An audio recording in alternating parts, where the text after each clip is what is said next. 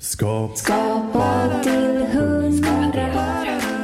Skapa till Skapa till hundra. Det har gått ett år sedan vi lanserade det första avsnittet av Skapa till hundra och det firar vi med ett gäng best of avsnitt på olika teman. Idag ska vi prata om hur man får det gjort den ädla konsten och det här är något som vi har snuddat vid under många av intervjuerna.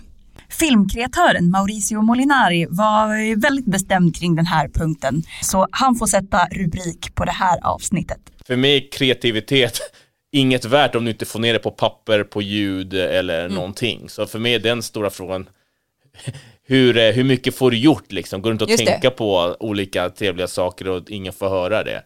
För mig är det liksom, vad säger man, en fjärt i, i skogen. well said.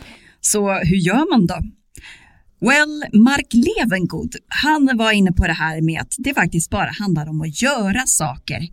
Eh, och både han och maken Jonas Gardell har mottot att aldrig banga. Så var det någon producent som såg mig och tyckte att jag hade någon slags fungerande karisma framför en kamera. Och därför blev jag kallad till en programledar, programledar-audition mm, antar jag då. Och, och, så fick jag det. Så, så började det för mig. Mm. Men det, och det, är det också det jag alltid tänker så här, apropå kreativitet, att man man ska bara göra saker och sen det ena leder fram till det andra. Och det som från början är liksom en biflod blir småningom kan bli en huvudfåra om man tycker att det var roligt eller om man var bra på just det. Liksom. Man ska aldrig vara för fin för någonting. Eller, utan man ska bara, bara gå på lust och tänka att nej, vi provar det här och ser vad som händer. Eh, det finns en sak som jag och Jonas har gemensamt och det är det att vi inte bangar. Eh, alltså genom vår karriär, det är så många gånger som telefonen har ringt och någon kommer med ett hiskeligt förslag som absolut skrämmer vettet ur en. Och så hör man sig själv säga Ja tack, det gör jag gärna. Liksom fast varenda cell skriker att aldrig i helvete. Så står man plötsligt att okej, okay, jag ska visst leda Var det så när vi frågade om du vill vara med i podden ja, också? Ja, verkligen. skräckslagen. Det är så Frida och Maja. Det, det är så det tillsammans blir det Piraya. Så att, så att, men att, att, att inte fega. Och, och, och där tror jag att vi Måneslopp har en stor fördel och det är att att eh, vi har varit med om att så mycket gått åt skogen. Alltså, vi har varit med om att saker ibland gått käpprätt åt helvete och märkt att ja, man är väl över det också.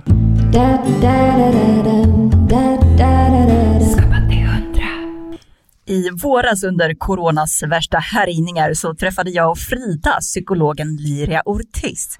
Vi pratade jättemycket om just det här hur man får saker från tanke till handling. Och enligt Liria så ligger väldigt mycket i att inte vänta på det rätta tillfället, utan bara börja. Det jag var inne på tidigare, att inte vänta på det rätta tillfället att skriva. Mm. Utan okej, okay, jag skriver hit och dit och, och sen får det bli någonting. Mm. Ja, men det känns som att du är bra på att liksom gå från tanke till handling. För jag tänker ja. att många kanske tänker så här, åh, det vore, vilken bra idé, det här kanske vore kul. Eh, men få sätter det ju i verket som du verkar göra, liksom väldigt konsekvent. Ja. Men det måste jag också tacka Julia Cameron för att det var det, det är saker som hon skrev eh, som på något sätt påverkade mig så starkt. Och den där att när du har en idé om skrivande, sätt igång, skriv. Att du inte vet om det kommer att publiceras, om du inte vet om det, texten kommer att bli bra. Allt det där kan bearbetas senare. Mm. Men om du inte har en text, då har du inga möjligheter. Nej. Och då det var den där skriv... Jag har svenska som andra språk så jag skriver inte perfekt. Jag måste alltid veta att någon ska titta på mina texter. Och i början fastnade jag. Ah, men hur stavar man den här egentligen? Aha, ingen aning. Och sen lärde jag mig skriv. Sen får du rätta språket, sen får du se hur det stavas. Men just nu, mm. stoppa inte flödet. Och det har hjälpt mig enormt mycket för att gå från tanke till action. Att mm. göra det här. För annars så sa hon, jag hade väntat på de perfekta eh, ställen, tillfällen, då säkert hade aldrig, aldrig startat. Kompositören Thomas Lindahl gav oss också ett eh, superbra tips, faktiskt det bästa tips han har fått i hela sitt liv, som handlar just om att sluta tveka. Vet ni vad en kompis sa till mig? Nej. En regissör jag jobbade med i Norrland, där jag var teatermusiker. Han satte fingret i bröstet på mig och sa Thomas, du måste sluta waila och tveka på om du ska skriva musik eller bli musiker eller något annat. Va? Gör så här. Ge det tio år.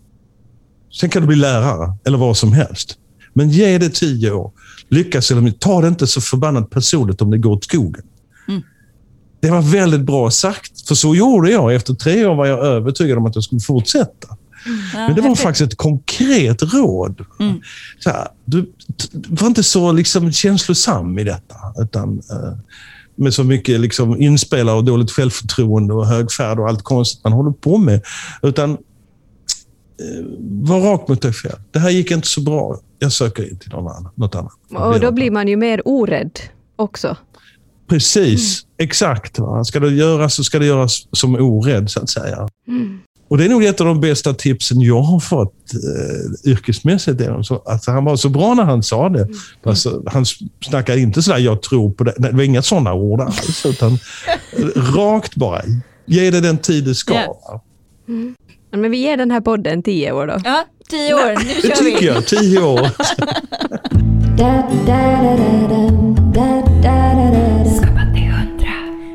Och det här med att ge saker tid, tio år till och med, eh, behöver ju inte innebära att man säljer allt man har, höll jag på att säga, och riskerar eh, hus och hem. Per Holknekt pratade om en viktig nyckel eh, som handlar om att prioritera tiden rätt, men också att inte sluta sitt daytime job. Men att bara vara närvarande, liksom. Att stå på livets scen, att inte sitta på livets läktare mm. och få någon slags passiv underhållning, böcker skrivna av någon annan. Mm. Jag skriver böcker men jag läser inte böcker. Och så föreläser jag då, det är det jag gör. Det är mitt tips, liksom, att om du ska då hålla på och montera ner dina idéer så måste du ändå ha din försörjning. Du mm. måste ändå klara räkningarna. Mm. Och många säger till mig, jag är så rädd för att, för, för att liksom bli företagare, vad ska jag göra? Och jag säger, men liksom, du måste omprioritera, stäng av tvn då. Mm. Och gå in på labbet, men behåll ditt daytime jobb. Yeah. För att låt inte oro prägla din kreativitet, för den är ganska så här, bedövande dålig. Utan liksom behåll, betala räkningarna, omprioritera aftontiden när barnen har gått och lagt sig. Sätt inte på en serie utan gå in på labbet. Liksom. Och sen när du känner att den här börjar få lite egen luft mm. så kan du börja skifta över. Mm. Så att, äh, men jag får ju liksom hög verkningsgrad på min vakna tid genom att inte spendera den i second hand smoke. Mm. Mm. Skapa till hundra. Jag och Frida träffade skådespelaren, regissören och psykologen Andreas Rodenkirchen. Vi pratade mycket om livet och skapande. Inte minst delade Andreas med sig om sina erfarenheter från att hans fru och kreativa partner gick bort alldeles för tidigt. Och insikterna som kommit efter det. Du har ju snuddat vid att det var liksom Camillas död som var en stor kris för dig. Mm. Så jag funderar på, vad har hänt med dig som, som kreatör efter det? Jag tänker mig att det måste varit en stor process. Mm, um, en sak jag, liksom, en insikt som kommer av det, det är ju så här, jag hade ju inte tänkt att hon skulle dö, så jag tänkte att vi skulle ha massa uh, år ihop. Och det som är det här existentiella perspektivet, det är ju att när något sånt händer, när hon då dör, så blir de, eh, det blir bara sand som faller till marken. Så här, vi har vår stund här på jorden och vad ska vi göra av den? Liksom, det blir relevant för mig. Och så blir det också så här, ja, vad, vad, vad är meningen med att köra med handbromsen i liksom? om vi ändå ska dö. Jag skrev ett, en låt om det till mitt rockband som heter Addicted to Fear. Eh, och då eh, liksom Eh, en del av refrängen är så här, you got nothing to lose cause we're all gonna die. Det är så viktigt perspektiv för att genom den här smärtan liksom och genom att inte, jag menar första känslan när något sånt här händer, det är ju liksom, eh, nu dör jag också. Liksom. Sen inser jag så här, men jag är så gammal är jag inte än. Så att, och jag har liv kvar, vad ska jag göra med det liksom? För att det som jag gör konstnärligt, det som jag gör terapeutiskt, det som går ihop liksom, det är viktigt på riktigt. Därför att det handlar om någonting på riktigt. Och då blir ju saker relevanta. Och när saker blir relevanta så har jag då upphör rumstiden liksom. Och då blir det också så att arbetet, skapandet blir en belöning i sig. Jag bestämde mig faktiskt tidigt i livet för att så här, jag ska göra saker som jag älskar. Och för att jag gör dem med hela mitt hjärta så kommer människor vara villiga att, liksom, att betala för det eller liksom vilja det. Eh, istället för att jag ska här, ge av min tid till något företag eller någon organisation eller någon teater eller vad det nu är. Eh, så här, de får min tid och så betalar de skadestånd för den tiden som eh, de har tagit och då ska jag använda de här pengarna när jag har min fritid för att göra andra saker så att jag glömmer det här hemska som jag var med om på jobbet. Liksom. Så att eh, det livet vill inte ville jag inte och vill jag fortfarande inte leva. Och det här blir bara ännu starkare efter det här. Skapa till hundra. Skapa till hundra. Exakt, akta dig för att betala skadestånd. Inte värt det. Tyckte du om det här avsnittet så är det fler på gång. Glöm inte att prenumerera i din poddapp och följa oss i sociala medier. Dagens sista klipp kommer igen från Liria Ortiz. Hon hade så himla mycket bra att säga om det här ämnet. Hon pratade en hel del om hur man hanterar kritik, eh, både från sig själv men också från andra som eh, kanske tänker att det här var, varför ska du hålla på med det här? Grejen är ju att de har ju oftast inte gjort det här som du vill göra. Så skit i dem. Gör det bara. Är det inte nästan en euforisk känsla sen om man vågar göra någonting som man är rädd för? Och så lyckas man? Eller? Det stämmer. För mig har det inneburit ibland någon sorts revanschkänsla. För att såklart, eh, tänk kvinna, invandrare, jag pratar med accent. Eh, och då såklart att det är många som har inte trott att jag kunde göra vissa saker. Eh, och de har mer eller mindre subtilt påpekat det för mig. Och säga nej, den här går inte, den här kan inte göras, den här. Och att kunna ha gjort då. Det har gett mig så, så, glädje och en känsla som kanske inte alltid är så positiv, men jag njuter av den ändå. Ah, titta, du trodde inte på det, men det gjorde jag ändå det gav mig kraft också. Och samtidigt har det varit en lärosituation på att inte lyssna så jättemycket på att alltid, det är någon, för mig är det mer regel än undantag.